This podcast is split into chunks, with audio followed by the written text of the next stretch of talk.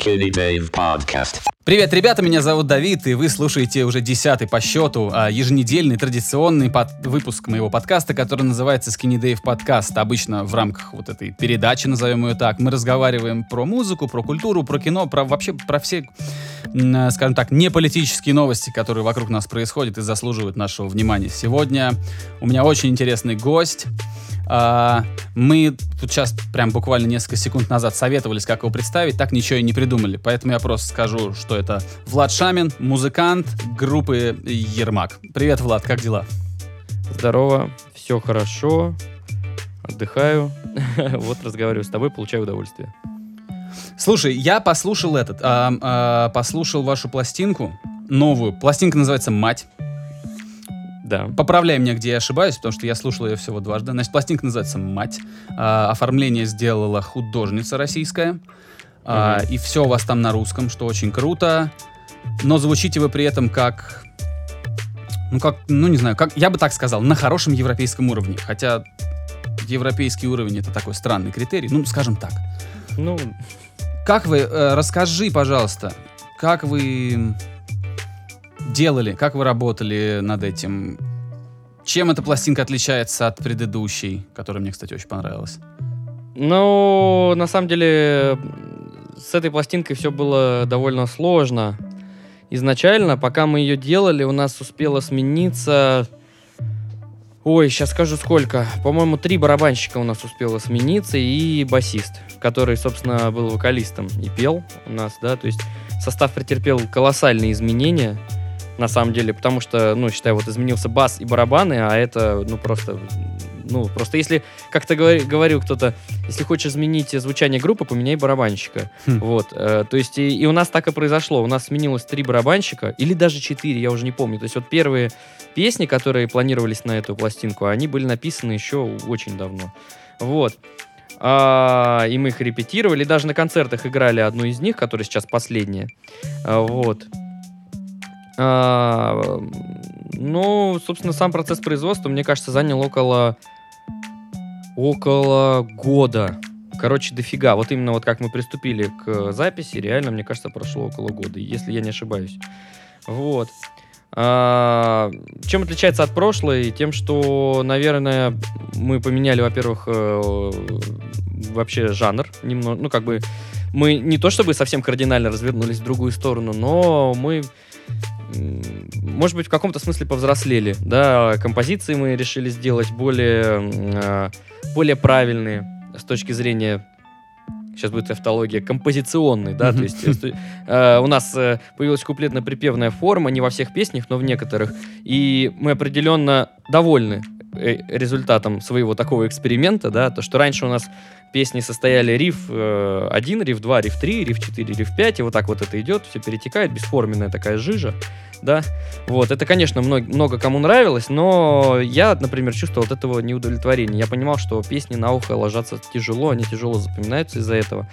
Сейчас же несколько песен мы написали в куплетно-припевной форме, и результат нам очень понравился.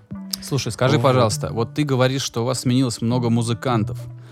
А, я знаю, что в группе Ермак ты один из рулевых, если не вообще рулевой, самый-самый. Это почему сменилось так много музы- музыкантов? Потому что с тобой так трудно работать? Да, я требовательный человек очень. Я не люблю, когда люди пропускают репетиции, когда люди опаздывают на репетиции, хотя сам люблю опоздать, я понимаю, это такой капризный Двойной деспот. стандарт. Да, двойной стандарт, да.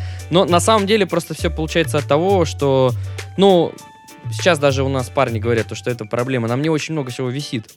Административная такая часть, и я сейчас стараюсь максимально все это переложить на остальных участников. Специально для этого э, у нас э, там, например, финансами мы решили, что будет заведовать гитарист. Хотя Мгм. раньше всем этим я занимался. У меня просто кипела от этого башка.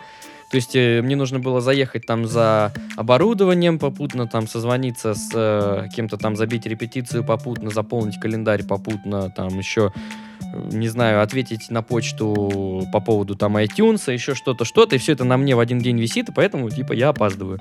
Вот. А так, ну да, тяжело просто было со мной, наверное, работать. И, может быть, не только со мной. У нас, в принципе, не очень простой такой коллектив в плане отношений. Вот. То есть у нас все хорошо, просто у нас люди неординарные. так скажем. Понимаю. Такие. И, и, э, ну, скажем так, э, один барабанщик ушел, потому что, потому что просто, видимо, ему было не очень, он не очень был готов к такому развитию событий, да, то есть он, наверное, ожидал, что будет как-то все спокойнее, как-то все будет так, э, не так напряжно, не так тяжело будет работать, и ну, не так серьезно, в общем, относился. Другой, э, который был, э, скажем так, изначально более профессионально подкованный, он ушел, э, потому что лично ему было с нами тяжело работать, и тоже я ну, дов- довольно много требовал, и, в общем, тяжело ему тоже было. Вот, но мы остались прекрасными друзьями с ним, поэтому все хорошо. Вот. Ну и сейчас состав, мне кажется, у нас э, офигенный сложился. Самое тяжелое было, когда ушел Дима от нас, на самом деле, потому что тогда вообще такая наступила реально апатия. Так, Дима, смотри, представь, что наши слушатели знают, что такое группа Да. Ермак, но не совсем знакомы с составом. Да, я сейчас Дима объясню. это... Я сейчас объясню. Это Дима, это наш басист, который э, попутно пел. Мгм. Вот. А, он, э, он, скажем так, придумывал очень много мелодических вокальных партий. э, Он очень много делал для группы, и в один момент он ушел по, скажем так, ну, по таким личным причинам, Мгм. да. Вот. Был нами не понят. вот. э, То есть мы до сих пор не понимаем, зачем нужно было это делать. Он ушел, и на нем очень много всего держалось. И наступила такая небольшая апатия, но она быстро прекратилась, потому что... ну, Не знаю, почему-то вот так вышло. Потому что, ну, я, я недолго погрустил, начал пацанов как-то подбадривать. Парни тоже как-то... Вадим меня, э, гитарист наш, тоже очень сильно поддержал в этом смысле. Вот, и как-то так в итоге все равно прошло время, мы сплотились, и все хорошо.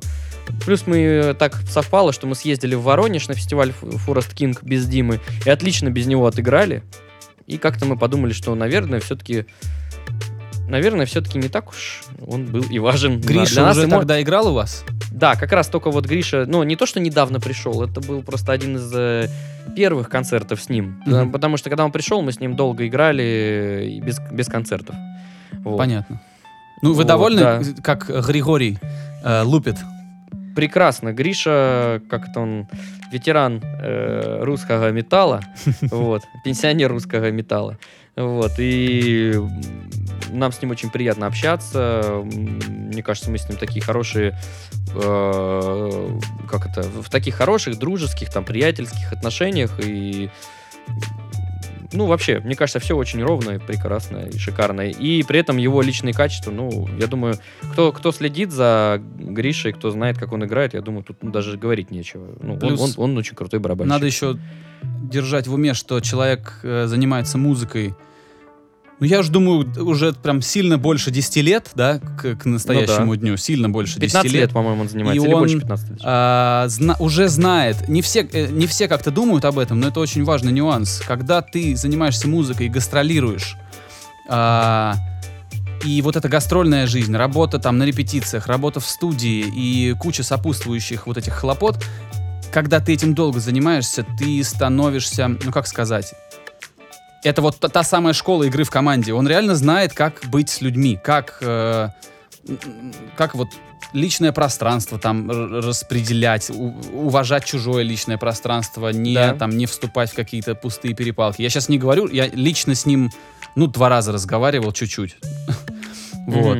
Но я примерно понимаю, как это работает. И он еще, скажем так, этот человек, который сработан и знает, как быть сработанным с другими музыкантами, это совершенно точно.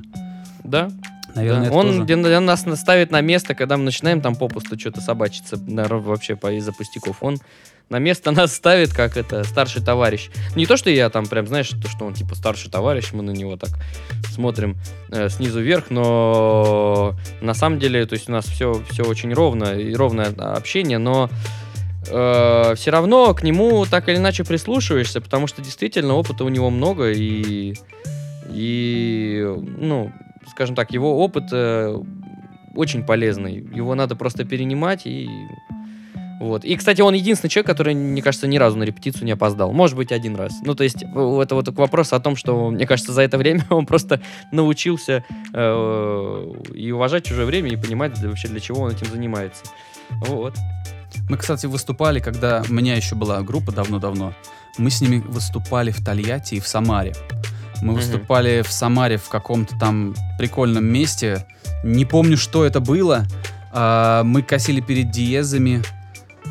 Потом они впереди нас ехали на нескольких такси в Тольятти, а мы прям реально с интервалом в 30 минут, наверное, ехали за ними на собственном арендованном микроавтобусе.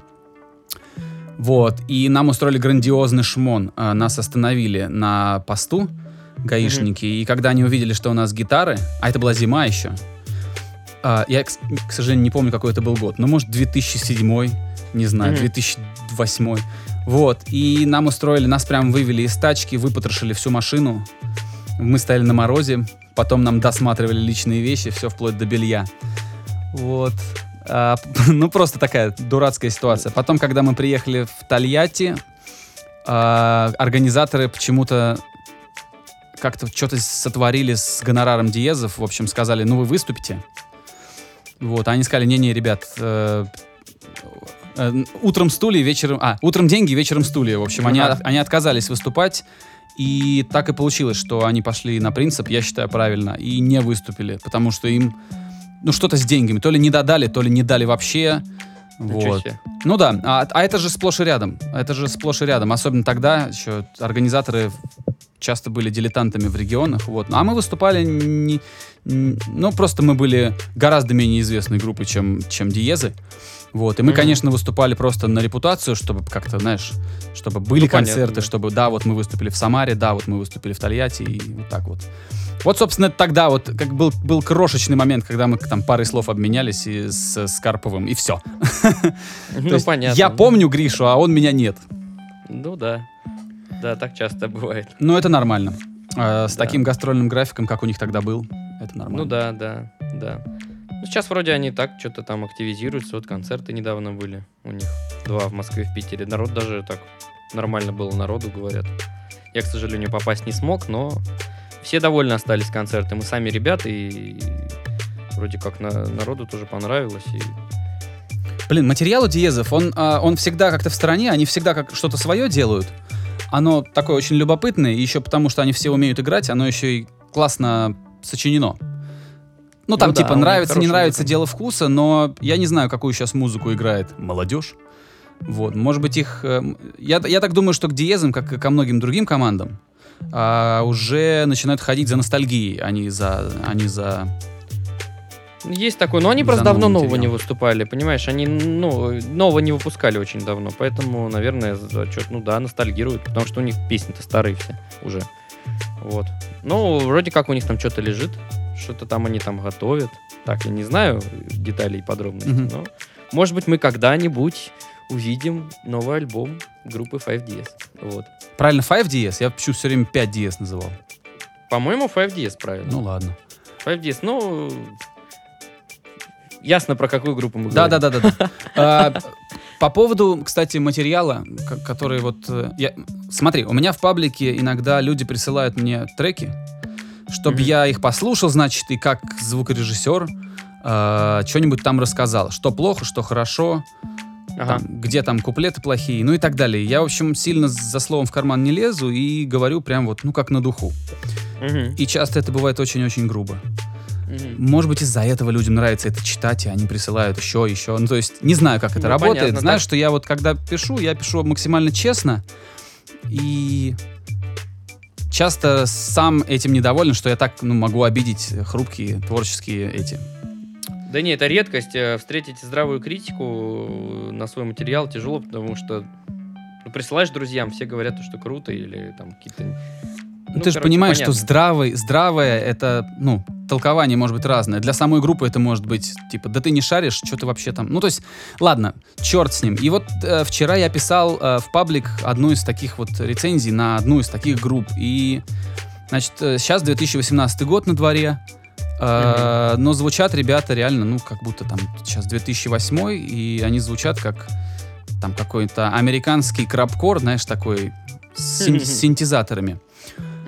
Вот, и у меня как бы бомбануло, потому что я это везде слышу, мне постоянно присылают такой материал, я в нем вообще не разбираюсь, потому что это все звучит абсолютно одинаково, ну, плюс-минус, там, где-то у кого-то сведение получше. Вот, но и сведение тоже принципиально ничем сильно не отличается. Все очень синтетическое, все очень такое цифровое, скажем так. При этом тенденции убежали хрен знает куда. Сейчас наоборот, как-то люди стремятся к какому-то сырому, грязному, живому, натуральному звуку, как я замечаю. Вот, и я, собственно, вот выплюснул весь этот гнев, сказал, пацаны, ну, че вы, блин, это, ну, перестаньте это звучать, как будто сейчас 10 лет назад. И вот я хотел у тебя спросить, как человека из, э, из профсоюза, э, почему так? Почему у нас люди, несмотря на то, что сейчас везде есть интернет, в каждом, блин, селе, везде все это, пожалуйста, слушай, смотри, оценивай, э, смотри на рынок. Да, как бы нравится кому-то или нет там, но это реально рынок, просто специфический. Оценивай рынок, делай что-то в соответствии с этим рынком, чтобы на тебя был спрос. Почему у нас люди отстают на 10 лет? Ну ладно, на 7 лет. Ой, э, смотря в чем, понимаешь, отстают. Э, Рэперы, он, мне кажется, вообще бегут. Не, в хип-хопе э, нормально, сейчас ногу- вроде ногу как со. Париж там, да. Вот. А, да мне кажется, всегда так было. Всегда были просто э, люди, которые там смотрят на то, что выпускалось 10 лет назад. И, и, так, и 10 лет назад было, мне кажется, так же. Народ играл там то, что выпускалось в нулевые, Мгм. в 2010-м. Кто-то в нулевые играл то, что, то, что было популярно в 90-е. Мне кажется, так всегда. Есть просто немножко такие задержанные ребята.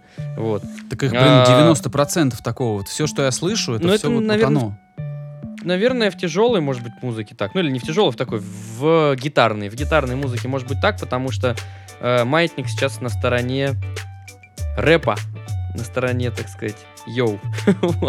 И, и просто, ну как, может быть, люди, которые могли бы эту ситуацию сломить, они э, все вот на той стороне, да, то есть, есть и там остались такие, ну, не очень скажем, не очень, может быть, сообразительные ребята. Хотя, может быть, они и сообразительные, может быть, это просто все от, от лени, может быть, это все от страха, там, делать какие-то э, эксперименты, да, как-то...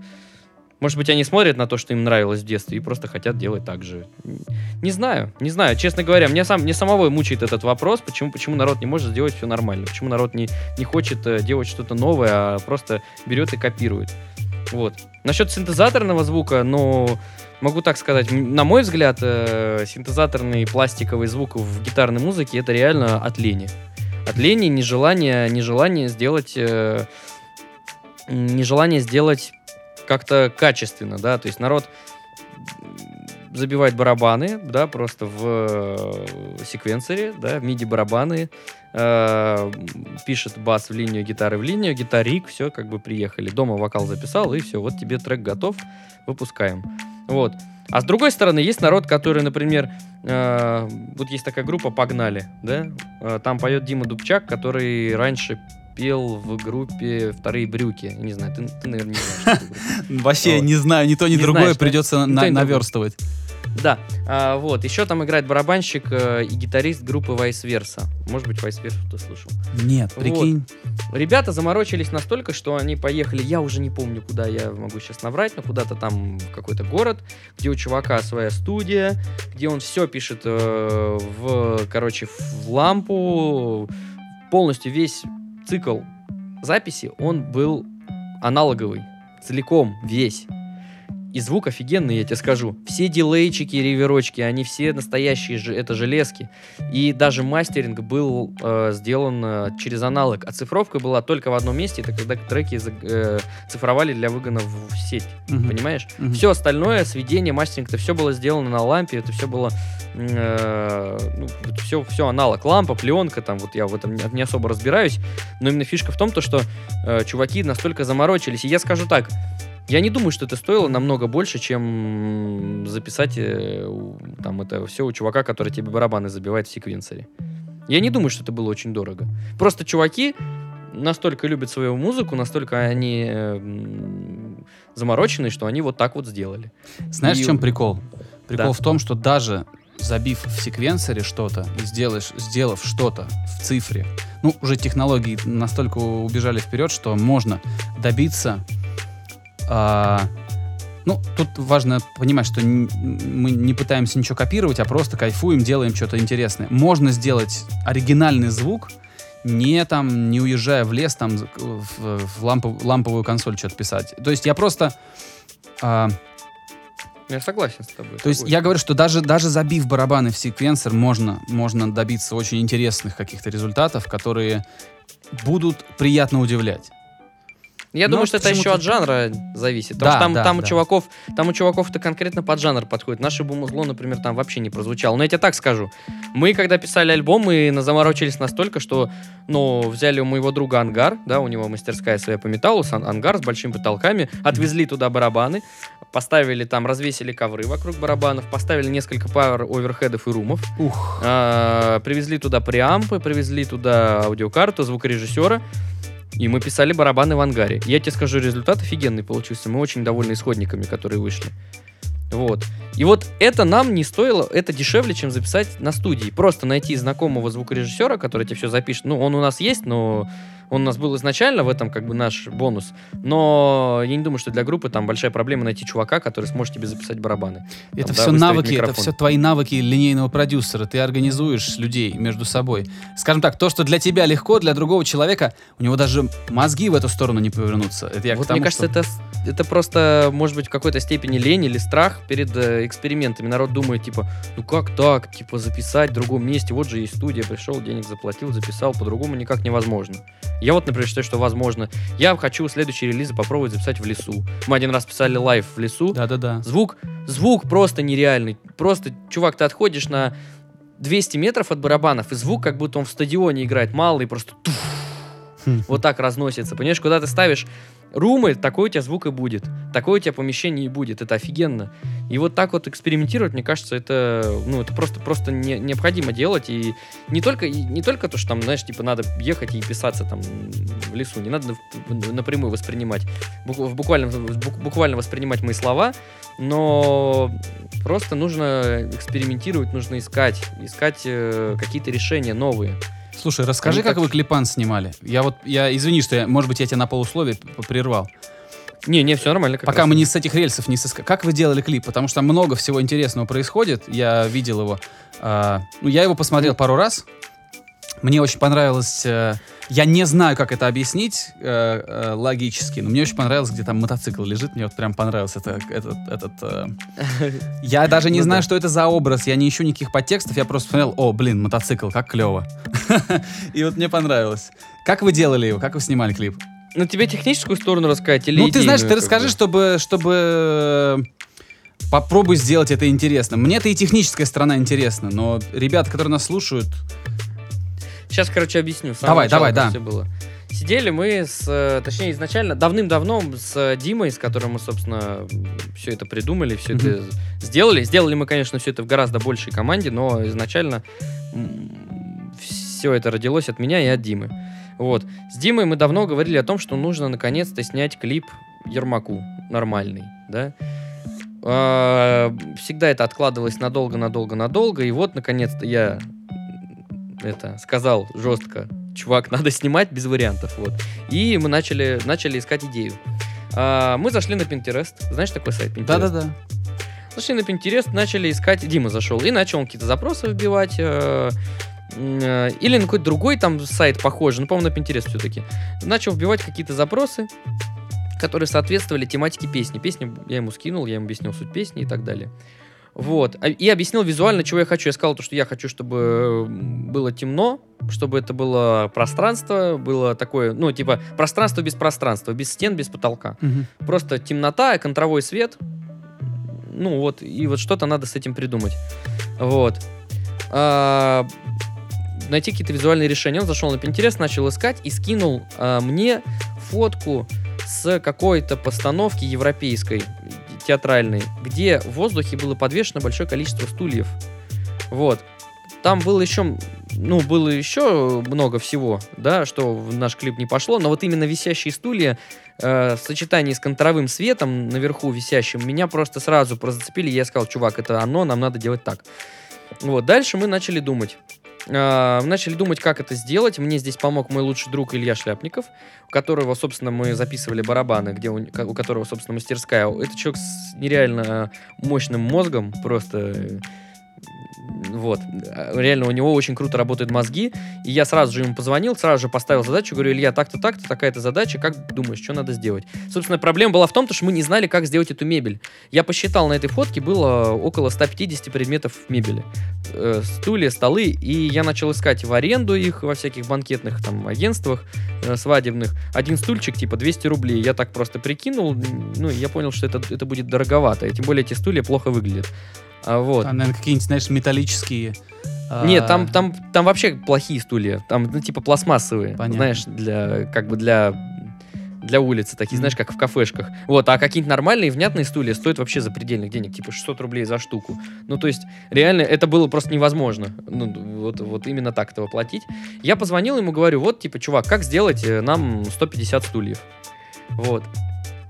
А, Я ему предложил сперва сварить из металла, поскольку он занимает, занимается конкретно металлом и деревом. Но больше металлом, он занимается сваркой. Он делает мебель всякую лофтовую, там, знаешь, ну, лофтовую мебель, короче, для баров там и так Мгм, далее, для офисов. Я говорю, чувак, давай сварим, покрасим в черную. Он говорит, ты охренеешь, типа, это будет дорого. Потому что сырье дорогое, металл это дорого. Я расстроился, и он сказал, что, то, что офигеешь, что все подвешивать. Да, это, что представь, это сколько там... Да. 150, 150 металлических стульев повесить. Да, там и просто да. крыша там еще же рухнет. столы, там же еще столы, да, Да. то есть это, ну, вообще... И он сказал, чувак, а что тебе мешает, типа, купить самый дешевый профиль, этот деревянный, как это называется, штакетник, не штакетник, не, не штакетник, забыл. Короче, деревянные брусочки вот эти длинные, по 3 Мгм. метра. И сделать из них и фанеры, и покрасить в черный. Вот. И да, мы поехали к нему, и три дня делали эти стулья. Вот с, Сколько в итоге э, их получилось? Их получилось, ну, по-моему, около 150 как раз вместе со столами. Там были табуретки, столы, стулья. Я- мы потом еще выложим в Инстаграм фоточки, как Ага. это все, сам процесс э, изготовления. Э, сперва мы нарисовали 3D-модели этих стульев, да, мы все померили, мы все, как бы, э, мы посчитали количество деталей нужного размера, все оптимизировали. То есть у нас на разные стулья шли одинак... детали одинакового размера. Илюха все посчитал, написал столько-то таких-то кусков там по 45 сантиметров, столько-то там по 35, такие-то фанерочки. Мы посмотрели, где какие цены, все заранее распланировали и в один день поехали, все купили. Приехали, а, резали мы все это один день, второй день мы все это клеили, засверливали. Вот. а, И а, Илюха, чтобы ты понимал, Илюха настолько замороченный, что он просчитал там как-то эту силовую там нагрузку, куда что надо закручивать так, чтобы на этих стульях можно было сидеть. Отлично вообще. Вот. То есть это не... То есть реально на них потом можно было вполне спокойно сидеть и ими пользоваться. Вот. И на третий день мы их красили. Э, Компрессор, два краска пульта, и вот мы все вот в этой черной краске были. Суммарно Прям, это вышло смотрю, не ищите легких путей, ребята. Не ищем, однозначно не, не ищем, да. Это вышло около 15 тысяч. Вот, Да? э, да, Вот бюджет, бюджет вот этих вот э, подвесной вот этой мебели, это Да. 15 тысяч рублей? да. Я да, думал, чувак, ты сейчас но это- назовешь какую-нибудь такую цифру, знаешь, ну, побольше, в общем, в несколько раз. Короче, 15, плюс еще леска. Э, леска обыкновенная на рыболовная, леске, покраш- да? Да, это на лесках. э, Леска рыболовная, по-моему, 0,4 миллиметра или 0,5 миллиметров, неважно.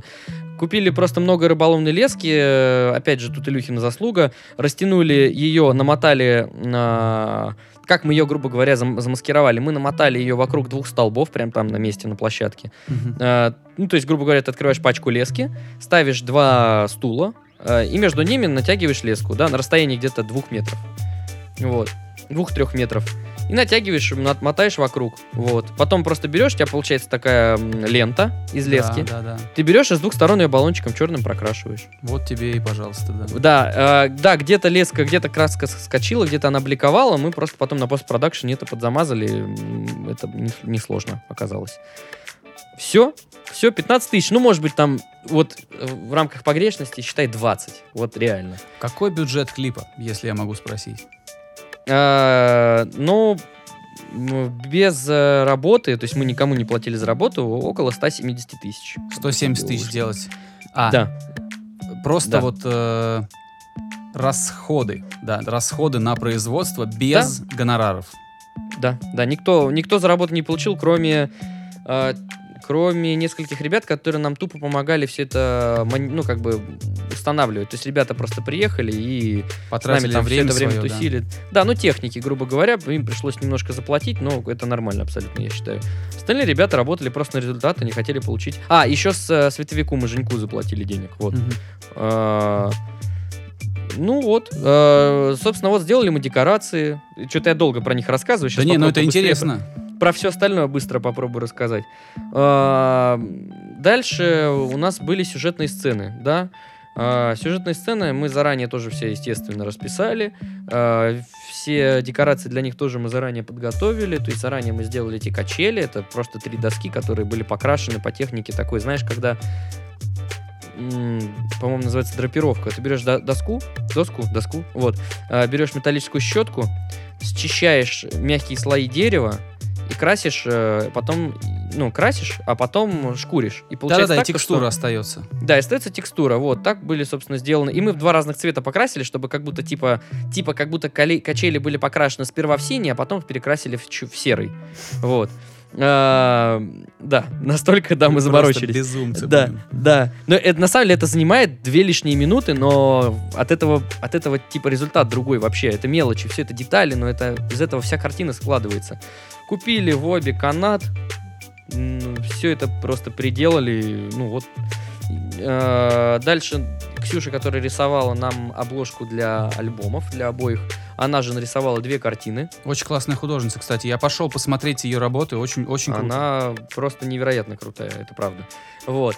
А, Она нарисовала две картины. а, К сожалению, в клипе была использована только одна. Вот, собственно, где этот мужик такой растекшийся. Весь э, ее став был тоже там использован. Все вот эти краски, э, этот... э, Как его называют? Не, палитра, я не знаю, что там. Да, мольберт. палитра, ну, да, мольберт, мольберт. Все, короче, вот это, это, это все ее э, вещи.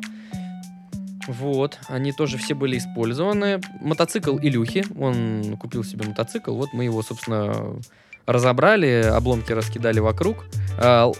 А, лампочка там в кадре потухает и моргает. Мы отсоединили лампочку от А, то есть это не на посте было сделано. Не, не, нет, конечно, нет. Да ты на посте задолбаешься так делать. Это не будет так круто выглядеть.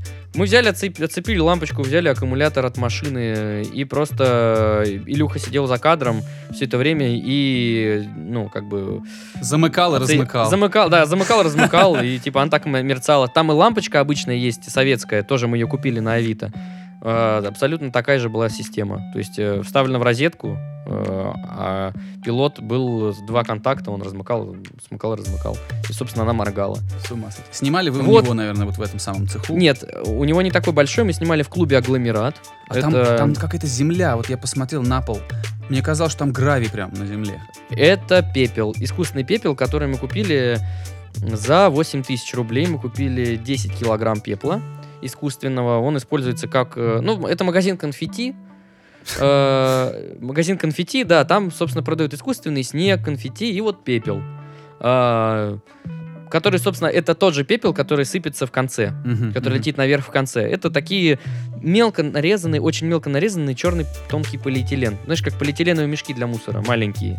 Вот это вот такой же абсолютно полиэтилен, просто очень мелко нарезан, как будто его через шредер прогнали. Да-да-да. Мы 10 килограмм вот этого купили. Это реально а 10 выглядит огромных- он как вулканический песок. Вот когда на нем лежит мотоцикл, этот выглядит он как вот, знаешь, ну как гравий. Ну да. такой, очень круто. Да, да, да, он, он, он классный. Мне он сразу вообще, я понял, это оно прям. Я, было много вариантов, это тоже была целая, целая схема, как бы. Мы, изначально задумка клипа еще была в том, чтобы...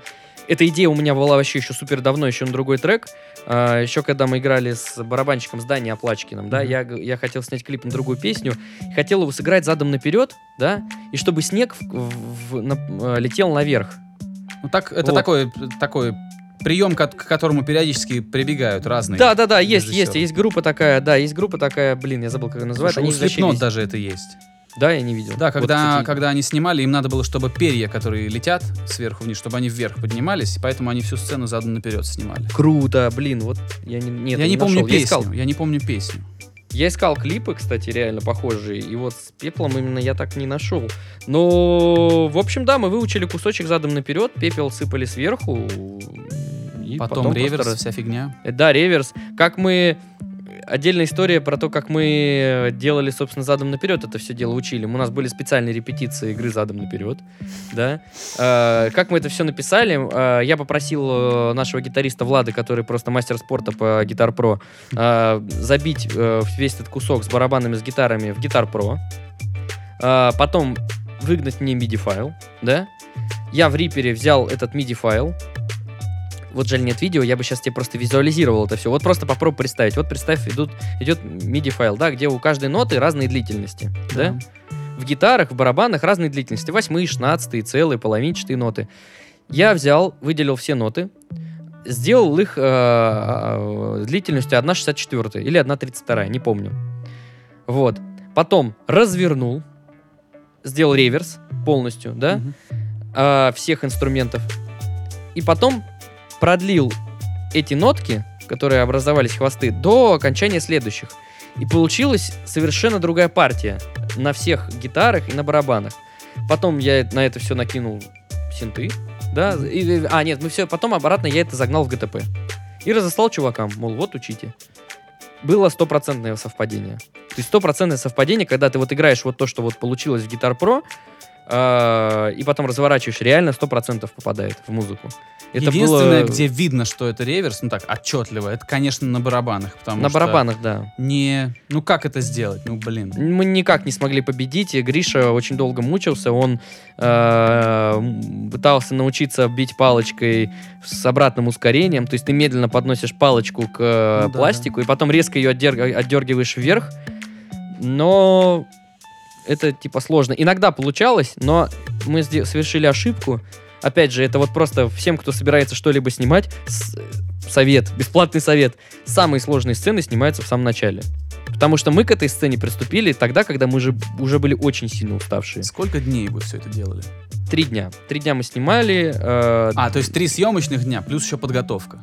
Нет, сейчас объясню. Подготовка не на съемочной площадке, это отдельно, да, это вот эти стулья, Мгм, это все репетиции, я даже не знаю, сколько мы часов на это потратили, много. Вот. А, опять же, тоже совет, да, если, ну, обязательно надо все репетировать. Вот. Мы специально делали репетицию для света, мы привозили свет, благо у нас был свой, но если у кого-то нет своего, надо брать в аренду. Делать репетицию. Мы взяли, изготовили один стул, подвесили его на леску, привезли свет в другое помещение, и там посмотрели, как это смотрится. Как только когда мы удостоверились, то, что это хорошо смотрится, мы только тогда окончательно приняли эту идею. Это, блин, правильно. Это надо всегда так делать. Репетировать надо всегда. Все сцены вот эти обратные тоже были заранее отрепетированы. Вот. А, это вот отдельно время было потрачено. Дальше а, первый день съемочный, его мы на нем вообще ничего не снимали, мы просто привезли на газели, собственно, заказали газель, мы привезли весь став туда, все декорации. Это был то есть, чтобы ты понимал, ехала полностью забитая до отвала газель, вообще сверху донизу. И при этом я еще ехал на своем микроавтобусе, в котором лежал велосипед и мотоцикл. У меня, ну, мы вытащили все сиденья у меня из тачки, и к полу, там мне такие кольца, приделали мотоцикл. Он в стоячем положении. Вот. А, вот, собственно, вот в таком виде мы приехали, мы затаскивали по лестнице этот мотоцикл, мы все, весь этот став загружали наверх. Весь день мы вешали эти стулья с утра до ночи. Я бы даже сказал, с утра до утра. Ставили, устанавливали свет, и только на следующий день мы приехали, начали снимать. Вот второй день, да, мы снимали. Мы снимали опять до утра, были охренеть какие уставшие. Только где-то к э, середине ночи мы приступили к съемке а, сцены вот этой с реверсом, когда пепел начинает лететь вверх. Вот. А, и еще один день, а, следующий, мы снимали уже сцены отдельно, вот эти вот сюжетные. Вот. Сюжетные сцены, да, мы потом снимали, это третий день. И на самом деле был еще четвертый день, когда мы снимали моего дедушку, который в клипе там. Это, твой мой дед? дедушка. Да, это мой настоящий дед. Здорово. да. Я его попросил, говорю, эй, не впадлу, давай. Он согласился. Не пришлось уговаривать. Не-не, вообще он сказал, Отлично без проблем. Слушай, а, у- так как у вас, э, друзья, вот, дорогие слушатели, если вы не в курсе, то Влад э, с командой еще придумал проект «Свои», где они дают э, возможность отечественным коллективам быть услышанными. Вот, и они много снимают, то есть у них есть съемочная команда, и они как бы не только музыканты профессиональные, но еще и как правильно сказать, видео, видео что? Видеопродакшн. Видеопродакшн. И вот мне хотелось у тебя спросить, так как ты шаришь в производственных вот этих аспектах, ты можешь примерную сумму назвать, сколько бы это стоило, если бы просто какой-то человек захотел такой клип? Вот если бы он пришел, ну не к какому-нибудь там Худякову, который для Black Star снимает клипы, но просто вот к нормальному столичному режиссеру поставил бы ему задачу, это было бы больше полумиллиона рублей. Ну, ну, где-то так и было бы. Полмиллиона, мне кажется, бы зарядил. И народ. это, и Ну, это знаешь, еще в- при хорошем, как бы, при Ну хорошем да, да. Но это все зависит от. Да, это все зависит от э, продакшена на самом деле. Кто-то бы зарядил 300, да. Ну, но- Представь, да, это, это подвесить, по- произвести стулья.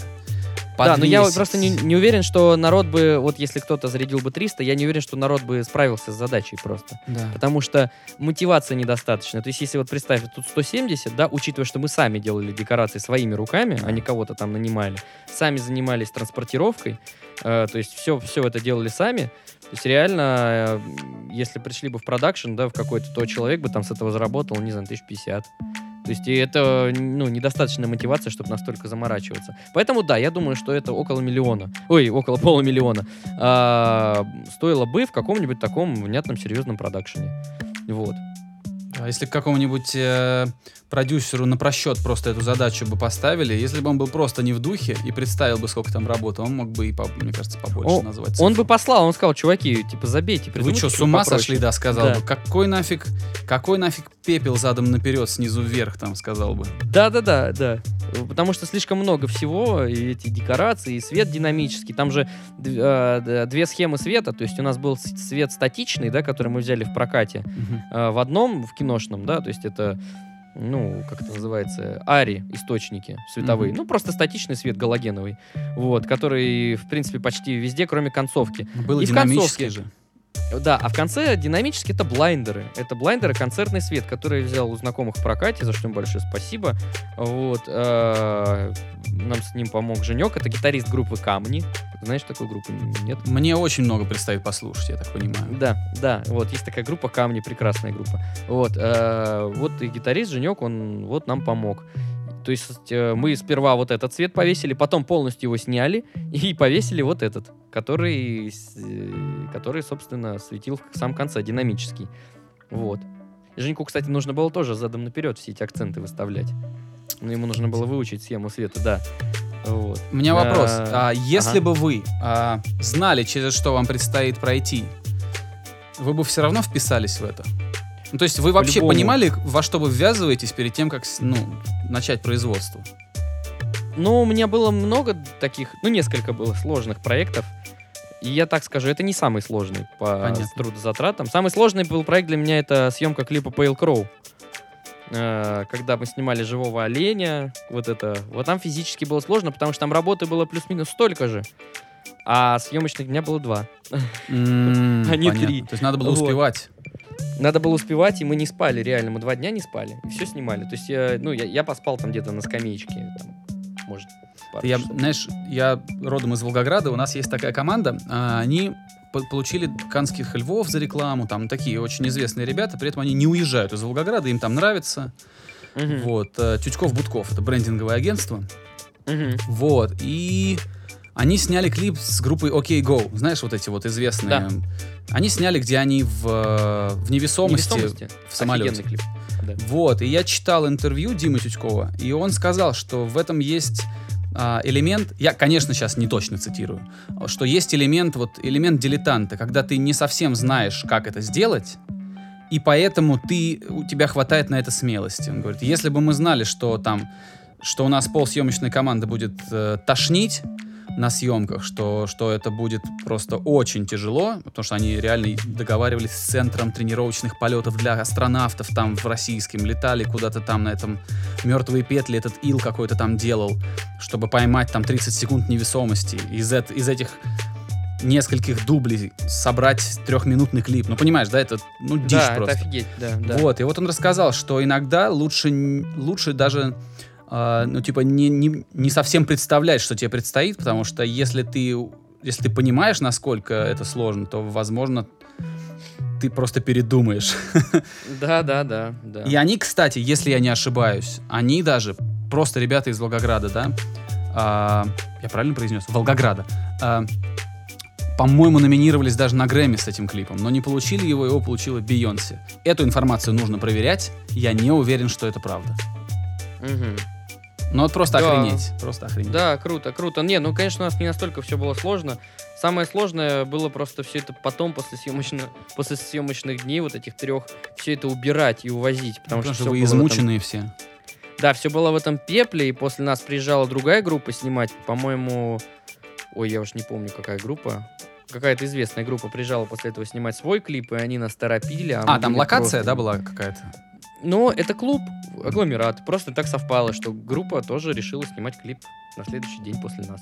Понятно. Вот. И нам нужно было все это срочно убирать, и вот это было вообще супер сложно. Но если бы мне сейчас предложили отменить это, все, даже если бы там клип вообще никому не понравился, я бы все равно ни- ни- этого не сделал, не отказался бы от этого, потому что а, потому что это колоссальный опыт, который бесценен, на самом деле. Любой опыт такой, это, это вообще бесценный, ни за какие деньги не купишь.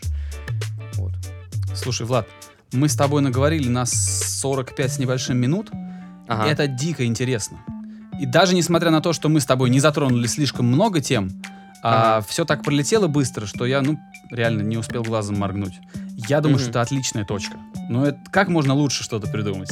Ну да, да, да, да. Друзья, да, если вы стоите перед выбором, если вы вот думаете, взяться за какой-то проект или не взяться, а, рискнуть или не рискнуть, попытаться или не попытаться, выбирайте дискомфорт. Иди- выбирайте дискомфорт, потому что он вас чему-то научит. Принимайте вызовы. Я думаю, что только так можно вырасти, прокачаться и ну, получить в свой багаж пару очень интересных историй, таких как та, которую мы сегодня с вами услышали. Влад, огромное тебе Да. спасибо, это было очень да, интересно. спасибо тебе. Да, вообще выходить из зоны комфорта это полезно. Надо делать это постоянно. Вот, спасибо тебе большое за то, что позвал меня. Вот, всем пока. Да, очень, очень маленький нюанс, пока мы не попрощались. Влад, Давай. подкасты, в них можно возвращаться. Поэтому, когда-нибудь, если тебе захочется, возвращайся, и мы с тобой обсудим что-то еще. Давай, базара нет. Отлично. Все, счастливо. Все, давай. Skinny Dave Podcast.